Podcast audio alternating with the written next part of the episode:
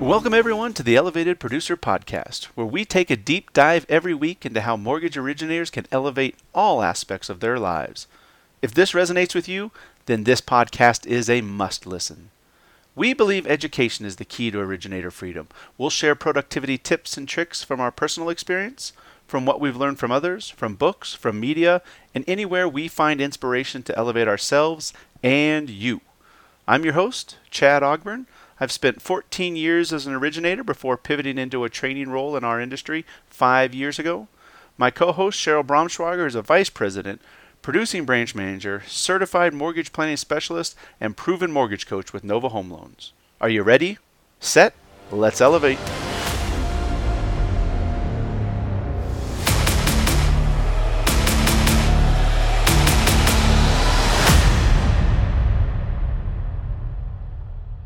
Hey, Cheryl.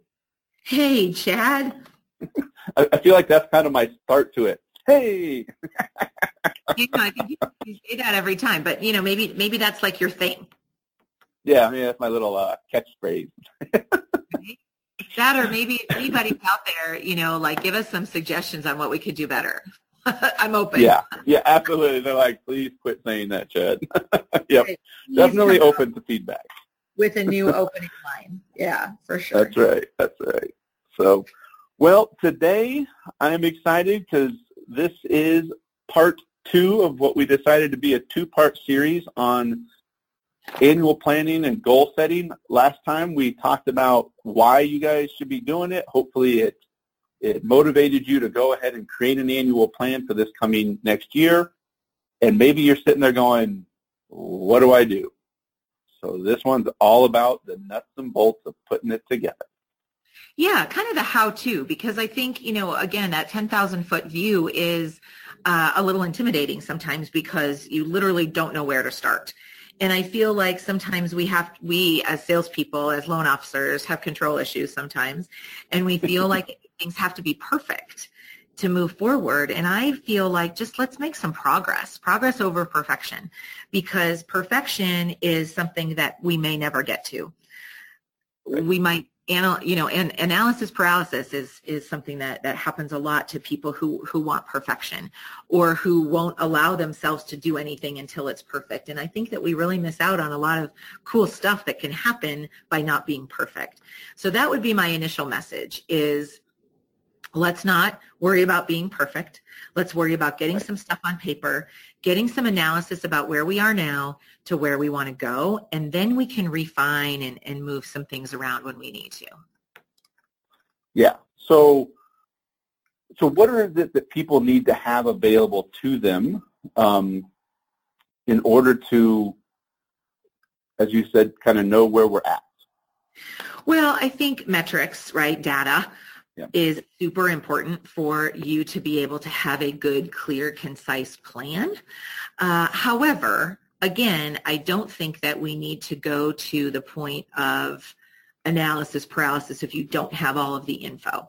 But for me, knowing how many units I've closed this year, what my income is, uh, what my average per unit income is, right, to help me kind of back into the math um, would be important my bigger data that I think is, is important is your conversion rate.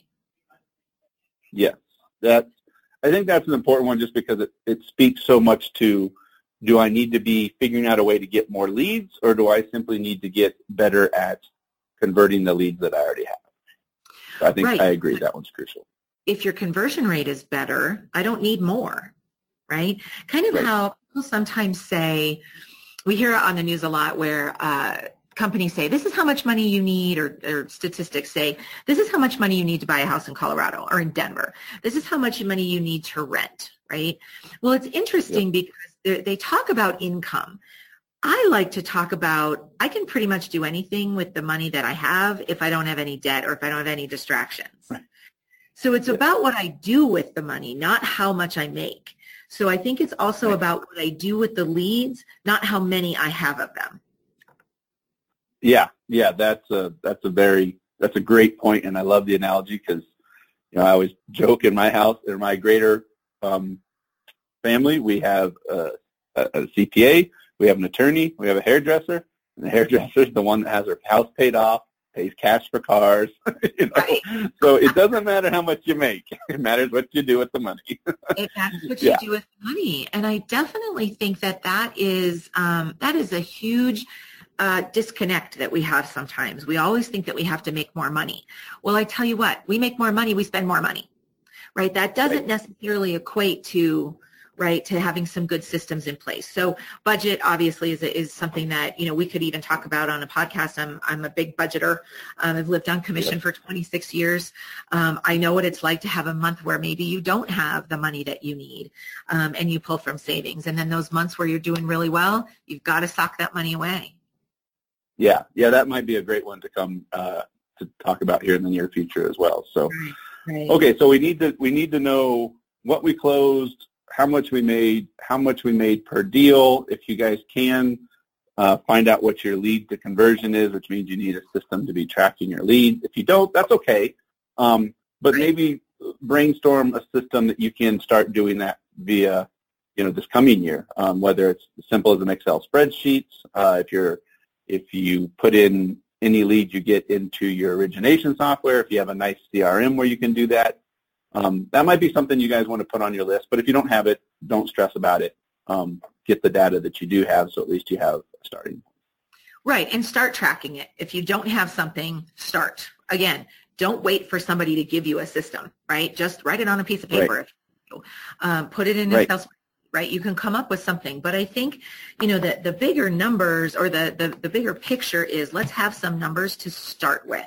Then we add to them as we go. So like, let's, for example, say that someone Hold said, on, one, one real quick, Cheryl. Hold on one sec. I do have one question about that before we move on. What do you consider a lead when you're talking about that? that's a great Just in question. case there's somebody out there that doesn't know. Yeah.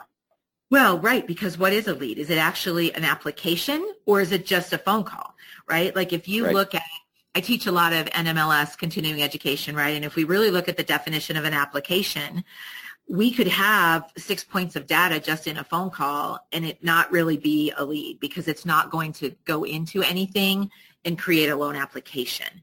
So we can, you know, really kind of categorize things with conversations, leads, applications, and closings. Right? So conversations are, I just want the opportunity to talk to people to see if I could even be of help to them. Then maybe the next step is actually getting all of that data, like what's your home worth? How much do you owe? What's your interest rate? Or what's your income so that I can see if I can help you qualify for a purchase. If we take it to the next step, then we've actually got an application. So we might have multiple conversion rates.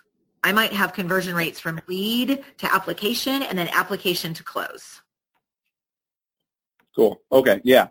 And so I think, to your point, if you're having, it depends on how detailed you want to get, but in my opinion, if you get at least a phone number and you know their name, um, to me that was always a lead, or an email, some way to contact them and who they were. To me, that was a lead. Um, so if that Sure. helps you guys out there, if you're like, I don't even know what to consider a lead, because for a while I considered apps leads. And then when I heard that the conversion rate was 22%, I'm like, I crushed the national average. I'm like at 70%, right? and then I realized, yeah, but I only get like 10, 10 leads a month. No. so, um, yeah. Okay. So sorry to, to digress there, but I just wanted to make sure that everyone had an opportunity to uh, kind of know where they start with that. Yeah, and I think as long as you're consistent with that, it doesn't matter what you're tracking, as long as you're tracking, Right. right? Coming up with, with what those numbers are. So let's just use a, an example of a 50% conversion rate, all right? Just because it's going to be easy math for the sake of, you know, not having a visual, right? We're just listening. So Yep. easy math, right? If I said, all right, I want to do, I want to close um, 100 loans or I want to help 100 families, right? And I have a 50% conversion rate. Okay. Well, that means that I need to, if I want 100 closings, that means I need 200 applications at a 50% conversion rate, right? And then that means if my lead to app is 50%, that means I need to talk to 400 people, right? Right. Okay, so that can sound a little overwhelming until you kind of break it down and you're like, well, shoot, that's like one person a day for a whole year. Right. Like, so really when you break it down and get to the nitty gritty, it's not as overwhelming. So scale it to what is uh, uh, going to fit into your daily habits, right? So if you don't have time to make 10 phone calls a day, then you might not get five, the ability to have five applications, right? If you've got a 50% conversion rate.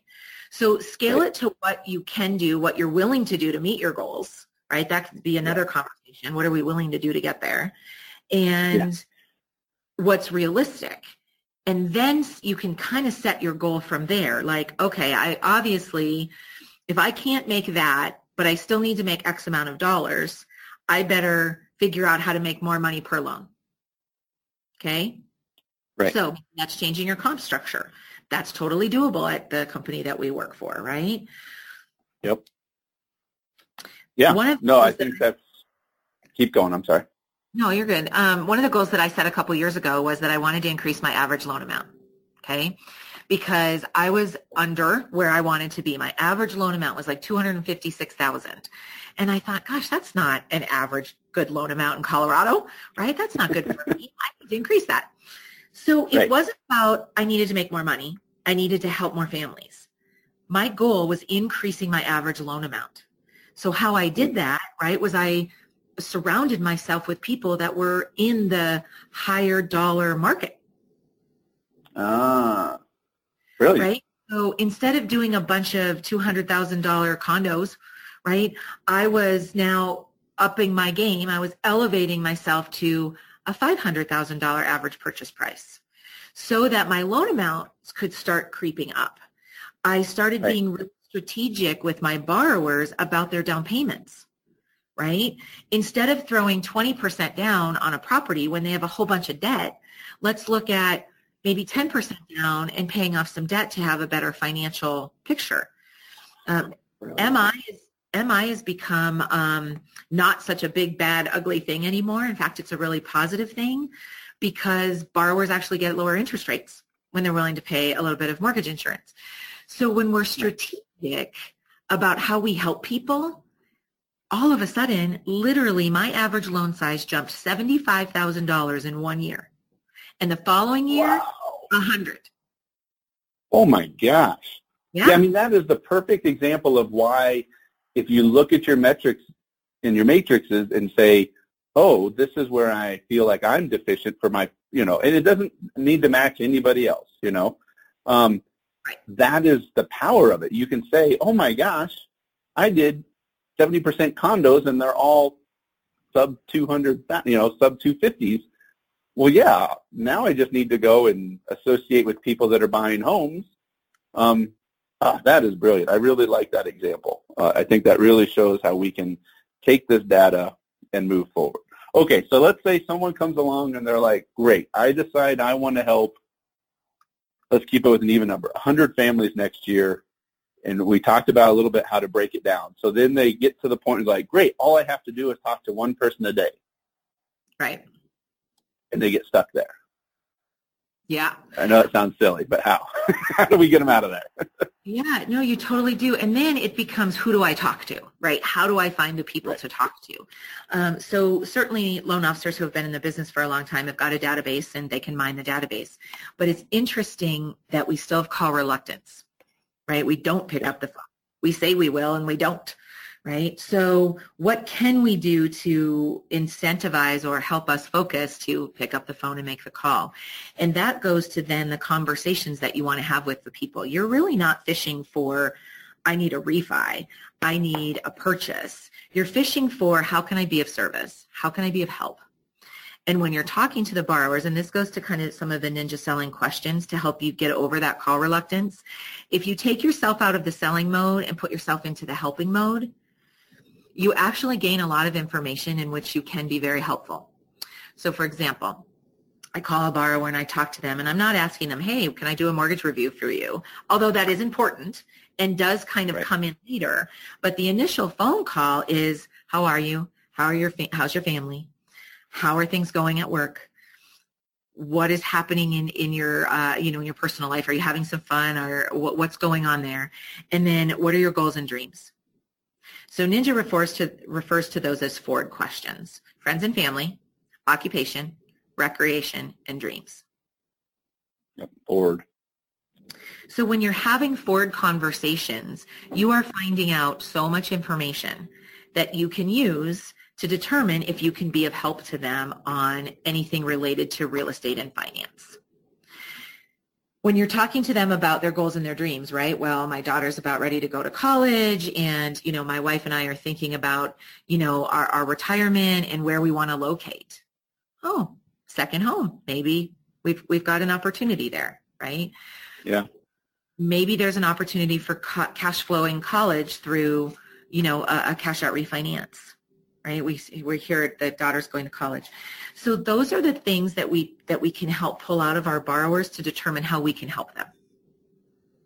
Yeah, that's brilliant, and that's where we need to um, educate ourselves so that you guys can we can go out there and do those things because um, you know thinking outside the box of like financing uh, college through a cash out refinance. Well, the rates are potentially lower than a student loan rate. They're tax deductible currently still. Hopefully will be going forward. Um, so those are all ways to think outside the box. And I like the fact that you talked about how you go into it with a sense of helping people.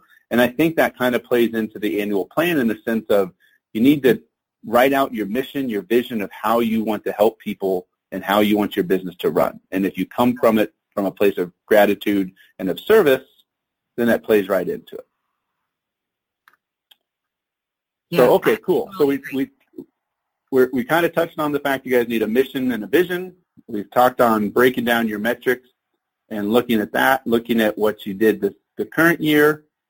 Um, and we've talked about, I don't know if we did it on this one or part one, we talked about coming up with your goals, whether it's helping family, whether it's a dollar amount, and really drilling down as to why you want to do that. Cheryl's mentioned several times about the comp plan. Um, if you're at a place where you get to pick your comp plan, then like uh, here at Nova, then something to look at. Are you making enough per loan? Are you competitive uh, right. in that realm? I think that's important as well. Um, and then kind of going back to this, the conversation we were just on, talking about marketing and how do we plan for what we need to do marketing. So do you have some tips and tricks around that? Well, I think part before we get to marketing, I also want to mention sure. to remember about the concept of what does my life look like when I've met these goals because then that becomes part of the personal thing, right? Like, yeah, my life looks pretty good when I'm not working 100 an hour, 120 hours a week with my hair on fire all the time. I have systems, I'm intentional, and I'm on purpose. And so for me, that's what keeps my focus and that's what keeps my drive and my momentum is that I need to be fully present for my family. I need to be having some self-care. And if I put the effort into my business, that will happen.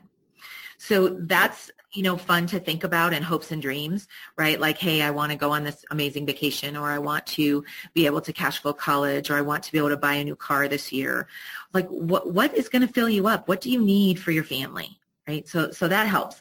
The marketing piece um, is a whole nother conversation. A lot of people say um, when I ask them the question, well, what's your marketing budget? How much money do you have set aside or are you planning to set aside for marketing this year? And I get a blank stare like, I don't, nothing, $500, I don't know, right?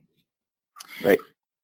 You might really want to consider where you're spending your money and how you're spending your money because a lot of times it, we do have to invest in ourselves, right? And so for me to say I have no money set aside for marketing means I'm not investing in myself. Right. I want to invest in myself first right? Because that's what's going to help me meet my goals. So not having a marketing plan and not having a budget is actually really a detriment to a salesperson. Yeah, I mean, I think this ties back into what I you guys hear me constantly say of don't run a well-paid or not so well-paid hobby, run a business. And that any business is going to be successful, they're going they have a marketing budget. You you have to have that. It's the only way to reach your customers. And so just like retirement, just like tithing or giving back, these are the things you should do first. And if you thought about the fact that, okay, if this was my mortgage business, then all of the marketing stuff is a write-off. You know, like Nova, we'll take it out pre-tax, so you don't even have to stress about that side of it. Mm-hmm. but it's a it's a cost of doing business. So, do you have a percentage you use? How do you come up with your marketing budget? Yeah, you know, that's a good question because it also doesn't have to all be all about money because there's a lot of marketing that's free, you know, and so yeah. we, we sort of have to think about who our target audience is. Who are the people we want to uh, to market to, and then where do we spend our money? So yeah, I, I like to think that there's a percentage, you know, um, 5% of my income, 10% of my income, right, might go to, to charity and to marketing. But I also look at some of the charities that I participate in as some of my marketing. So for example, I want to have a designation of basically being a first responder lender. All right. She's your mortgage girl for anybody who's in the first responder world because that's close to my heart, right? Police, fire, teachers, nurses, EMTs. Okay. So my marketing and my charities of choice surround that particular uh, target market that I want to work within.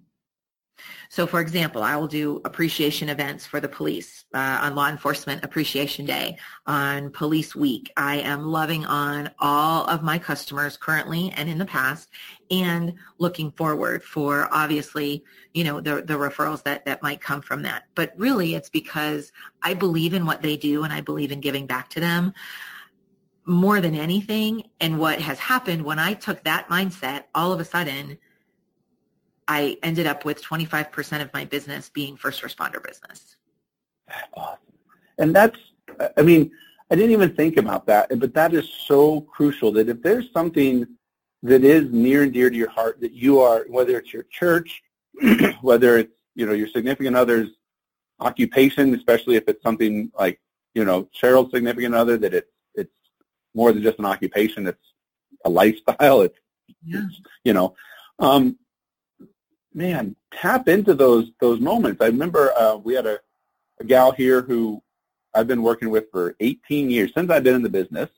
Um, she actually stole Rookie of the Year from me uh, when we were both in the business, but that's another story. She went part time for a long time because she was raising her kids, and when the kids were old enough and she went back full time when she came here to Nova, she just blew it up. And I was asking her about it, and she said, "Well, I've been in all these organizations and stuff with my kids, it's just a natural fit, and I get so many of my referrals from school and, and things of that nature. So yeah, being afraid yeah. to tell people what you do, I think, is important. I think we forget sometimes that we shouldn't necessarily keep our business and our personal life separate, especially doing what we do. Okay, um, yeah. there's no reason that we wouldn't want everybody that we know to know what we do. If we're in the helping mindset, that is exactly why we want everybody to know what we do because we're helpers right? And yep. so for someone to say well i don't talk about that at my kids school or i don't talk about that at the soccer game you, i think you're missing out on opportunity to help people.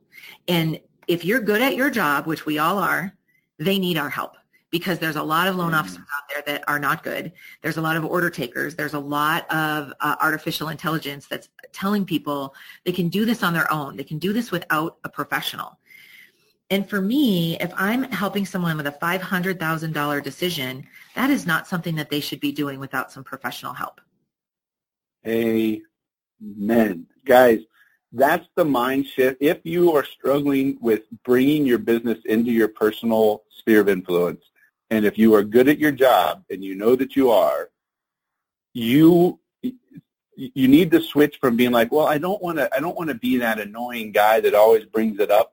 You know, there are there are better ways to do it, and we can maybe have an episode around that. But you owe it to them to protect them from what else is out there because you are the professional, and, and that's the mind shift you need to have. And when I have that mind shift, my business did so much better because I suddenly realized, oh my gosh, if I don't help these people, they might get some of those predator lenders and they're going to be taken advantage of.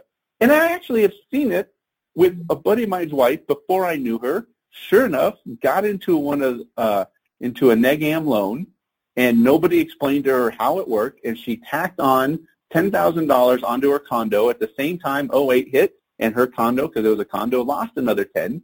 They were $20,000 upside down, and I had to break the news to them that they had to increase their payment by $450 a month just to get to an interest-only payment. Well, so if, I didn't know her at the time she got the loan, so in my defense, but you guys have to have that mentality of, oh my gosh, they could totally get taken advantage of. And yeah, it's a lot better than it was before the meltdown, but you still owe it to them to take care of them. Yeah, and especially if they come to you and they say, gosh, could you help me? Right? Like, yeah. oh my gosh, I didn't really realize that that is in fact what you did. Boy, do I need some help. Right? Oh my gosh, that is the best and most rewarding um, sense of satisfaction that you have when you can help your friends. Yeah. Right? And your yeah. family. So, you know, like I said, some marketing is it doesn't always cost money, um, but but it is intentional. Um, I intentionally appreciate those of the people that I want to work with, right? So I spend money on appreciation gifts. I spend money on lunches and um, on police week. You know, I'm taking in donuts and donuts with the cop. I take them to the schools. So then I overlap between my teachers and my cops, right? And I take this the police officers into the schools and we have donut days with an officer and we allow the kids to ask questions and stuff and it's fun. It's like elementary school. Um, But I mean, you can do things like client appreciations. You can do, um, you know, little tokens of "I'm thinking of you" in, in your gratitudes. You can you can be grateful to your customers just for having a relationship with them and send them a thank you note. And chances are you're going to get thanks for the thank you note. Yep. Do that right. anymore right? So, um, you know, we can do radio and TV and social media and all of these things. But really, when you're talking about marketing, I believe, unless you've got a millions of dollars to brand yourself, marketing is a very targeted area to those of the people that you actually want to work with. Yeah, excellent. I think that was that was a great point. And guys, if you're out there and you are, you know, on the more on the struggling side of things, realize you don't have to have a huge budget. Just like Cheryl said, it just needs to be a very intentional. Um, okay, so we got just a few minutes left. Let's talk about um, the activities to achieve uh, whatever goal it is that they set. So, what are some of the daily activities that you feel people need to be putting in their their annual plans and realizing what they need to be doing on a daily basis? Right. So on the daily about marketing or just kind of uh, a scheduling? I think just in general, just scheduling, just kind of, you know, in case they're like, great, I'm, I want to double my business. What do I do? Because right now I just wait for the phone to ring. right. So we know that that's not probably going to happen. All right. So a couple of things that I do is I try to have one goal per week. All right. I set one thing that I say, no matter what, I'm going to accomplish it this week. Okay. Um, I'm a checklist kind of girl. So when something gets accomplished, I like to check off the list. I've even been known to add something to my list just so I could check it off. Nice. I know that's like I have issues there, but um, I try to have a daily routine and um, a weekly routine. So, for example, I do some time blocking, right, for my my own personal time. I do some time blocking for things that are going to help me get applications. That means making my calls, having connection with someone, gets me applications. So that ha- you have to have time to do that. Um, and you have to make time to do that. You have to have a, a CEO for a day every month, right? Um, we've talked about that uh, before. I s- try to plan my week Sunday, spend some time on Sunday looking at what my week looks like so I have expectations. I can pull in anybody that I need help from. So for example, I need to learn um, a new program uh, or a new guideline once a week in my annual goal plan for 2020. I'm going to learn something new every week. Well, if that means I need training, that might mean I need to ask you for help, right? right, right. And I say, hey, I got to learn how to do this. Can you help me? Right. Um, so some of those things I think are super important. Some intentionalities about meeting my borrowers face to face versus allowing them to just go online and click the boxes for me, I, I feel that my conversion rate improves when I'm face-to-face. So just saying I want to have more face-to-face is probably not enough. I actually have to encourage my customer, my borrower, to want to meet me face-to-face. So that might mean I have to change my email template. That might mean I have to change the language in how I'm speaking to them. And instead of saying, let me just email you a link, because that's the easy thing, to say, right. I would love to meet with you in person. I have Wednesday, Thursday, and Friday from noon to five available. Does any of those times work for you? Right? Right. Or, or I, I'm willing to meet you on a Saturday. Whatever you're willing to do to meet your goal of more face-to-face, I think is then what you express to your customer. So if all I do is continue to say, let me send you a link, I'm not going to meet the goal of more face-to-face customers. Right. So the goal, right. the activity, then all of the things that you have to do to make that activity become a reality. I love it. I love it. I think that's uh, a good way to kind of wrap this up, guys. If you get to the point and you're looking through your goals and you're trying to notch it down into those activities and you're getting stuck, again, reach out to us, reach out to, you know, um, a trusted mentor you have or just a friend in the business and uh, see if they can't help you work through it. But before we go, Cheryl, is there anything else you want to add to this one? I'm good. No, I think this was great. I love the goal planning time of things because it's uh, it's a big deal now, but then it really helps you focus. And I enjoy every quarter, which is what I had been doing, reviewing. Where am I? What can I do differently? What can I do? Um, uh, that, what, what what do I need to stop doing? What do I want to start doing? But for me, determining that I actually now want to do that every month is super exciting because I get to do it, not that I have to do it. So think about with that yeah. mindset, you get to set some goals. You get to be in charge of your business. Yeah, I think that's I think that's brilliant. And uh, with that, I think we're going to wrap it up, guys. If if you're having trouble with the organization side of things, there's a great book out there called Getting Things Done, uh, and that would be pretty impactful. If you're just like, I'm, I'm ready, I'm starting to go, I just fuck at it, then maybe check that book out uh, and see if that helps. That's a good idea. Uh, yeah. With that, thanks for tuning in, everyone. Grab one or two of these takeaways and act on them this week because you cannot elevate without efforts. Have a good one.